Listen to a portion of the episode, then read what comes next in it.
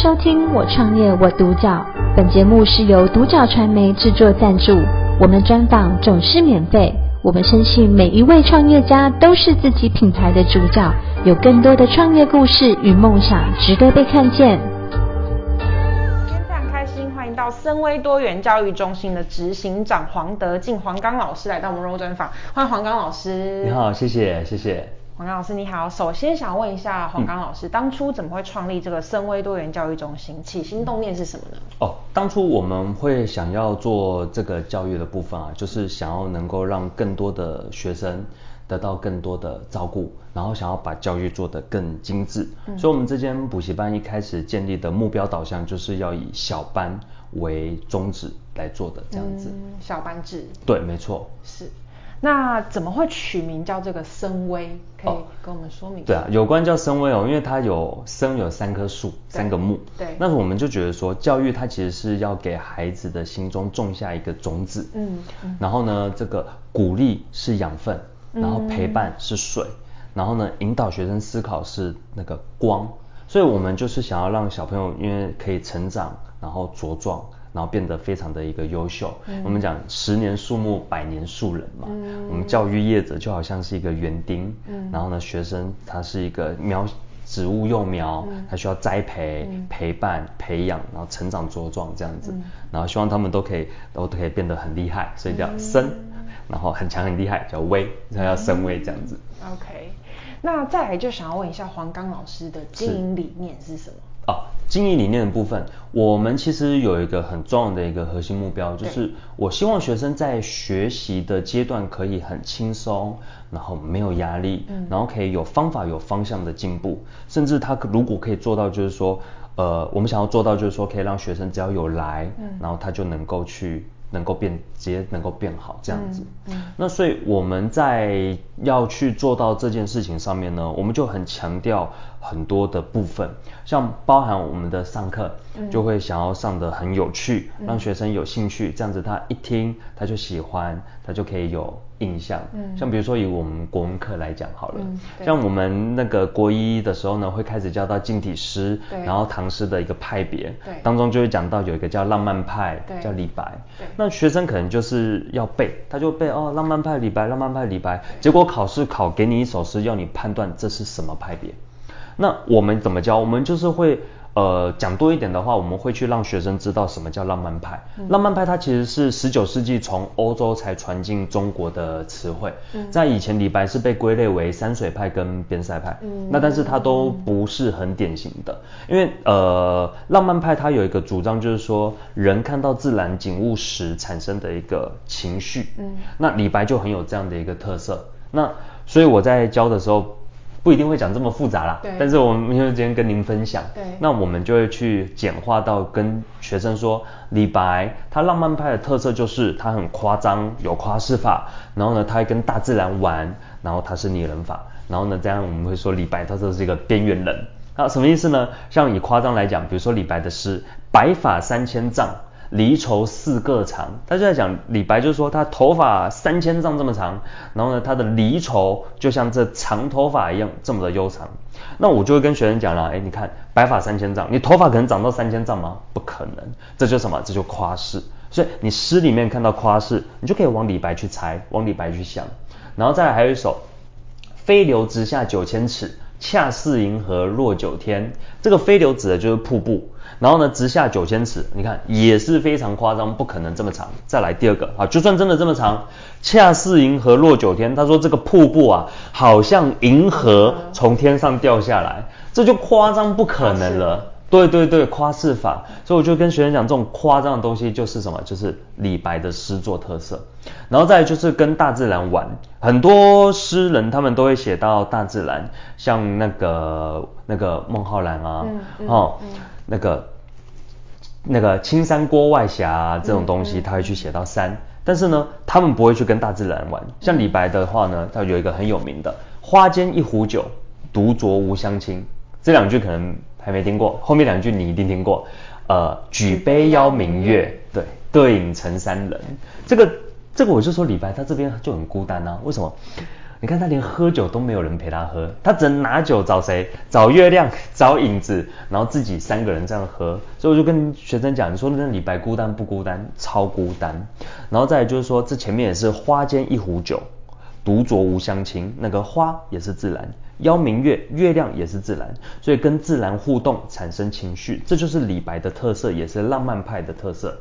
然后这个就是呃拟人法的一个部分。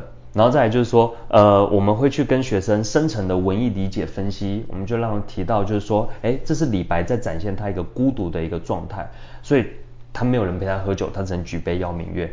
哦，常讲李白就是一个边缘人，还用李白的诗来证明。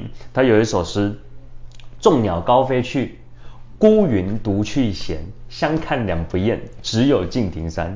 我都跟学生开玩笑，你看李白这个边缘人，那个鸟看到他都要飞走了，云看到他都要飘走了。那个敬亭山要是有脚，八成也会跑走。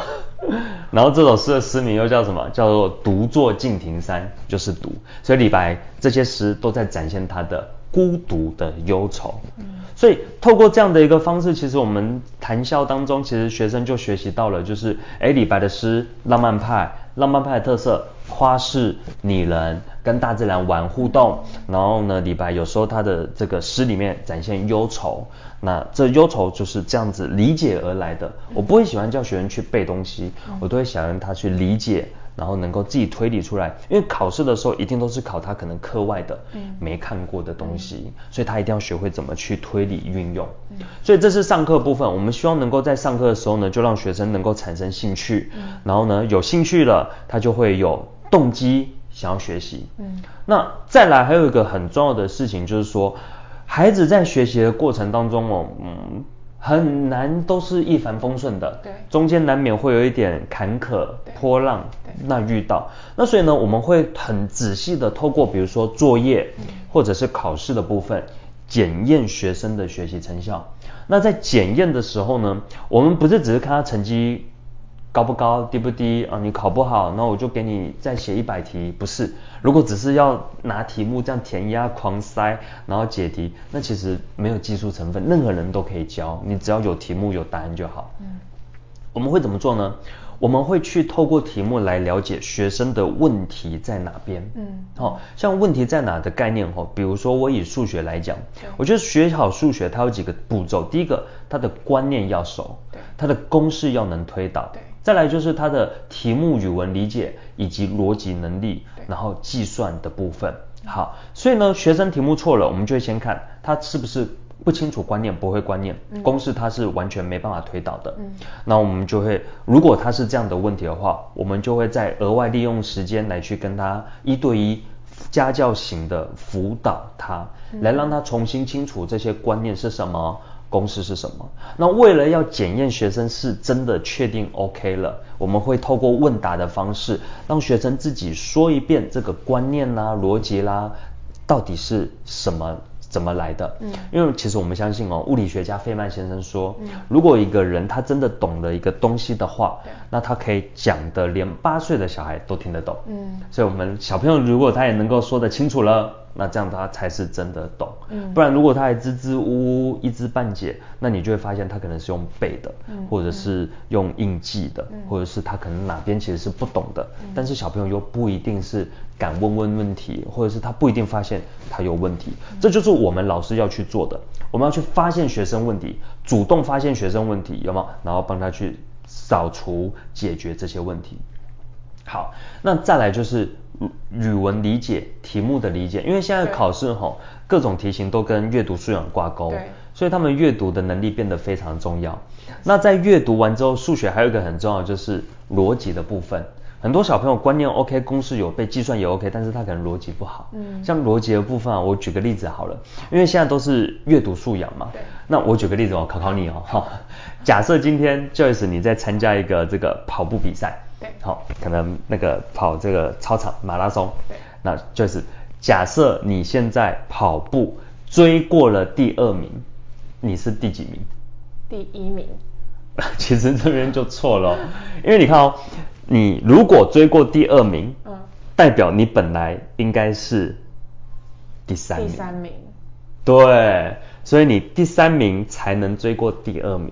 对。那你追过了第二名，第一名还在你前面哦，你是第二名。OK。对，所以这种东西它其实是怎么讲？它是逻辑的一个问题，你知道吗？就是它真的就是数学题目，现在很多都是这样，它有小小的细节、小小的陷阱，然后要逻辑思考。对，那这个题目还可以再进阶。假设一样哦，是在一个操场、圆形操场，然后马拉松这样子一直绕、一直绕的比赛。对。假设你追过了最后一名，请问你可能是哪些名次？追过了最后一名，所以我等于是倒数第二名。其实这又又不对了，为什么？因为如果你追过最后一名变成倒数第二名，对，那代表你本来是最后一名才对。因为你本来是最后一名，你这样上去，然后才会变成倒数第二名嘛。那但是如果你本来是最后一名，你要追过的是倒数第二名，你自己就是最后一名，你不可能追过最后一名啊。因为你不可能追过你自己啊，对，所以你如果追过了倒数第二名，你才会是倒数第二名。好了，那这时候问题来了，那谁可以追过最后一名？他已经是最后一名了，所以没有人可以。不对，题目有讲，这是循环马拉松比赛，所以有没有可能最后一名还在这，然后第一名已经跑一圈了，他还在这，然后第一名追过他了？OK，所以第一名有机会追过他。啊，同理的，第二名也有机会追过他，所以换句话讲，只要不是这个最后一名，从第一名到倒数第二名，都有机会追过最后一名。对，这个可能要报名一下你的 你的课程。没 有没有，对，逻辑不好。是，这个逻辑的部分其实它就是这样，因为。它有时候我们会感觉很吊诡，我常常讲哦，这就是有意义的脑筋急转弯。对，有些脑筋急转弯它可能是谐音梗，对，那是开玩笑。但是有些脑筋急转弯它真的就是这种逻辑问题。所以如果我们今天发现学生他可能是逻辑的问题的时候哦，我觉得这个时候重点就不是再继续叫他一直狂写题目了。嗯嗯。但是我会想要把应用问题拿给他看，然后他需要做的事情可能就是说明题意，以及说明要怎么列式。然后说明要怎么去做计算，他不一定要真的就开始一直算，但是他至少一定要干嘛？看得懂题目，因为看得懂就需要运用到语文理解，还有逻辑推理思考的部分。所以如果学生是这个问题的部分的话，我们就针对这种方式再做加强。那再来最后一个问题就是计算能力的问题了。嗯，像之前我们就有学生他可能在这个模拟考的时候，嗯。他错了很多题，然后我就问他，哇，你数学不是很好吗？你数学不都以前段考都八九十、九十几，都班排前几？他说对啊，我全部错计算。我说对，你怎么全部都错计算？那你这些计算的全部对的话，加上去多少？他说绝对有 A，甚至更高。我说那那你要好好练计算啊。那可是他说啊，我就不想算啊。我说没关系，来，你听我说哈。因为他那现在国三了，然后国三通常有时候有些课老师就会开放让学生读书。对，我说每天的早自习或者是午餐或者是下课，你有没有办法凑出十到三十分钟给我？他说有啊，绝对有，可以。要干嘛？我说你每天帮我一个忙，这十到三十分钟你做一件事情，你试着去写二十题就好，二十题纯计算的题目就好了。然后老他说这样子可有用吗？我说保证有用。然后礼拜六、礼拜天一样也借我二十到三十分钟，然后写二十题这样就好。所以平均一题你是可有一分钟多的。然后我说啊，二十题会很多吗？嗯，还好。二十分钟会很长吗？也还好。然后后来他愿意接受这个设定之后，他就开始算，算算算算算之后呢，他果然他的计算能力都提升起来了。然后后来他考试的时候计算题都对了，整个分数就直接上去了。所以。这个就是什么讲？就是我我们在发现学生问题的时候，其实还有另外一个问题，就是学生有时候他不愿意去做，因为这是额外要他做的事情，他有可能不愿意去做。那这个时候去跟孩子沟通，就是一个很重要的过程。像我刚刚举例的那孩子，他还算好沟通。那我们会做的方式就是，我们会跟他说明我们的原因、目标、目的以及成效，因为我觉得。人要做一件事情，他往往会有三个考量的点。第一个就是他觉得他做得到还做不到。对。就好像我现在假设我突然说，哎，Joyce，我希望你可以去跑马拉松，你要去跑全台湾马拉松第一名。那光听就觉得，天哪，怎么可能？对。啊，你一想到怎么可能的事情的时候，你就会觉得，我绝对不要去做。对。所以这个就好像，假设我今天直接跟这个孩子说，来，那你以后计算题每个礼拜算一百四十题，他一听他绝对直接放弃。天哪，一百四十题怎么可能那么多？嗯。所以第二个就是。如果他觉得他做有机会做到，嗯，好，来再第二个就是他有没有方法做到，嗯，然后第三个是他做这件事情有没有意义。所以我跟他去沟通的事情就是说，他很清楚他要做的事情就是要计算要好，可是他不喜欢计算，所以我就把任务拆解，我说那你每天算十题二十题可以吧？嗯，可以耶。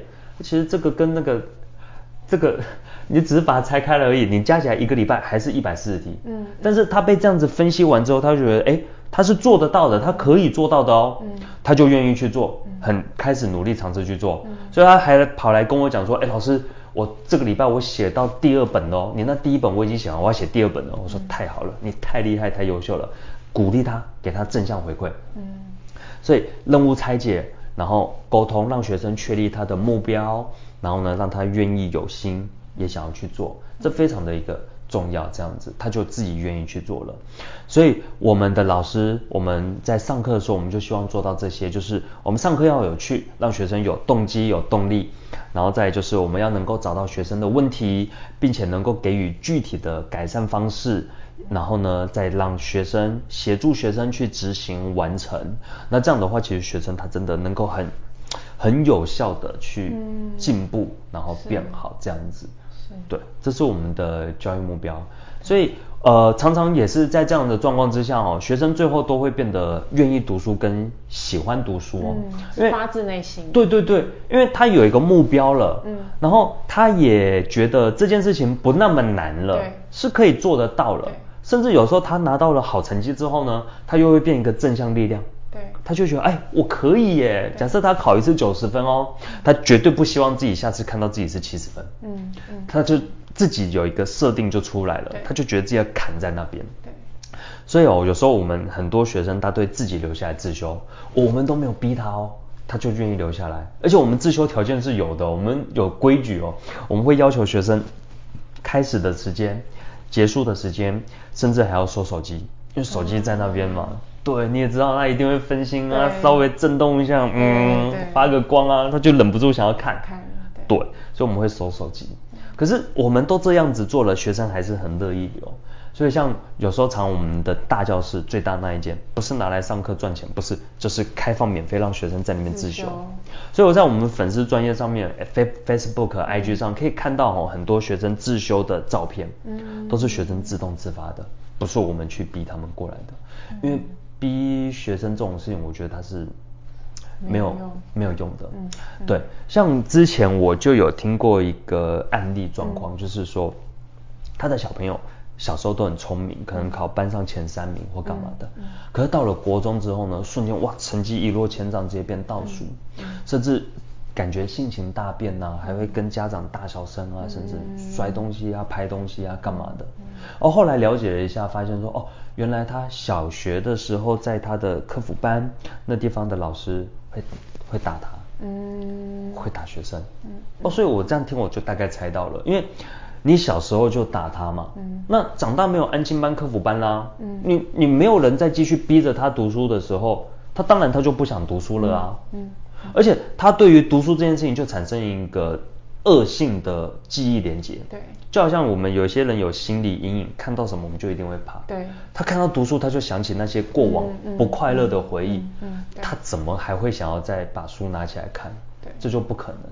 所以其实这个时候这个孩子他心已经受伤了，嗯，他其实需要的是好好聊一聊，跟他沟通。嗯想办法去解开他的心结，然后让他知道，其实读书不是那么痛苦跟那么不快乐的。嗯，嗯，所以我觉得就是说哦，陪陪伴啊，鼓励啊，给孩子目标啊，这东西是最重要的。嗯，那所以我们在在做的部分呢，就是这样子，我们会去激发学生的学习兴趣，嗯，然后再来让孩子想办法去有成就感。然后最后要给孩子稳定而扎实的读书习惯。嗯，因为吼，呃，成就感可能是随时会有，比如说段考，嗯，他一次段考、两次段考都考得好，对。可是如果他因此就膨胀了，嗯，松懈了，嗯，哇，那很可怕哦。嗯、因为国一很简单嘛，他有可能国二变很难呐、啊，然后就国三会考要考三年呐、啊，就国二国三没认真，掉下来。对，那他国一好有用吗？嗯，是没有用的。嗯，所以我们会希望就是说。呃，养成孩子的读书习惯，然后来让他去达成叫做一个终身成就的一个状况。嗯，因为孩子其实他们未来出社会之后还有很多的可能性、发展性，他们未来的产业什么是最有、最新颖的、最出现的，可能我们现在都还看不到。就好像二三十年前，我们现在那些 YouTuber 啊、Twitch 直播啦、NFT 啊、比特币啊。嗯嗯我们那时候都没有，对，但是它最近雨后春笋一样，瞬间都冒出来了，对，那些都是最赚钱的一个产业相关。那所以，如果一个人他没有一个稳定的接收新知的习惯跟学习的习惯，那其实我觉得是蛮可惜的一件事情的。嗯，对，所以我们会希望就是说，哎，可以养成孩子一个良好的一个习惯。因为这个能力它是受用无穷的，嗯，然后我们不想要让学生感受到压力，嗯，所以我们让他快乐，我们让他找到他的问题，协助他去做改善，这样子，对对对，嗯，所以这是我们的经营理念，这样子。是，确实也要与时俱进。没错没错。对。那最后最后想问一下黄刚老师，嗯，如果今天有位年轻人，他也想要投入这个教育创业的产业，对，呃呃呃那个。的行列的话，是，那你会有什么建议或是鼓励的话呢？哦，我我非常就是说哦，会这样子，就是说，呃，如果他有教育热忱、教育的心，他一定要到一间补习班，嗯，磨练。当然也非常欢迎，你可以直接来我的公司。对，我们这边很多东西可以教你，跟你分享。多元。对，因为我们补教业不像一般的餐饮店或者是商店，我不是说他们不好，我是说，人家门口贴的是菜单，贴的是菜色，贴的是，我们就今天人家餐饮店对不对？一个牛排，哇，好漂亮，影片拍的好美丽，看了就想吃，我我就进去了。对。可是我们补习班门口贴的是什么？榜单。如果你今天是一个全新的白纸，你没有教过学生，你就要开补习班，那你门口你就算贴了一堆国英数字社，人家不一定会进来，他会觉得，哎，你这新的地方，哎，我也不知道你好不好，我打听一下也打听不到你，也不知道你这边成效如何，口碑如何。其实他们很多学生家长还是会去他们熟悉的或者是朋友的介绍的，对，介绍的地方，对对对。所以一个年轻人要全新创一个补习行业是很难的，嗯，但是他如果有先去磨练。有教学经验了，然后对教育制度都有了解了。因为今天家长来问你讲一零八课纲是什么，嗯、会考怎么计分，嗯、对，大水库理论是什么，对，然后学测怎么计分，怎么准备学习历程，你如果全部答不上来的话，他他怎么敢补啊？对，家长一定怎么回事？对，对，所以一定要真的要花时间先去磨练学习。其实各行各业都是这样啦，没有一定的能力，对，或者是。不了解补习班的营运制度规则或干嘛的，真的很难创业。所以先学习沉淀，然后最后真的哎，你觉得你又累积的差不多了，嗯，再开下去绝对没有问题。像我们补习班有时候，我们其实是会鼓励我们老师和我们的主任好好去学。嗯，因为我也还想开新分店，嗯，这是有可能的。嗯嗯嗯、但是我们如果这个主任已经练得很棒很好了，他愿意开，他想开，OK 啊，我们愿意去赞助鼓励他，让他去找一个点，嗯、然后再开下去，这没有问题。嗯，嗯嗯对，所以其实这个行业还是有它的发展的一个可能性，但是要做一些调整变化，而且一定要学好很扎实的东西，这样子。是是对，最根本扎实的东西一定要完全的把它完成，没错，然后累积多一点的经验，对，再去创业这件事。对对对对对，是，OK。对啊，那好，那我们今天真的非常非常开心，很荣幸能够邀请到深威多元教育中心的执行长黄刚老师黄德进黄刚老师来到我们录专访，谢谢黄刚老师。不会，谢谢谢谢，是我的荣幸，谢谢。谢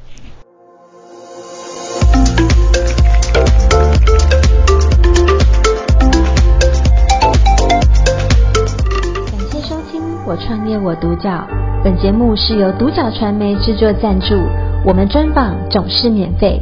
你也有品牌创业故事与梦想吗？订阅追踪并联系我们，让你的创业故事与梦想也可以被看见。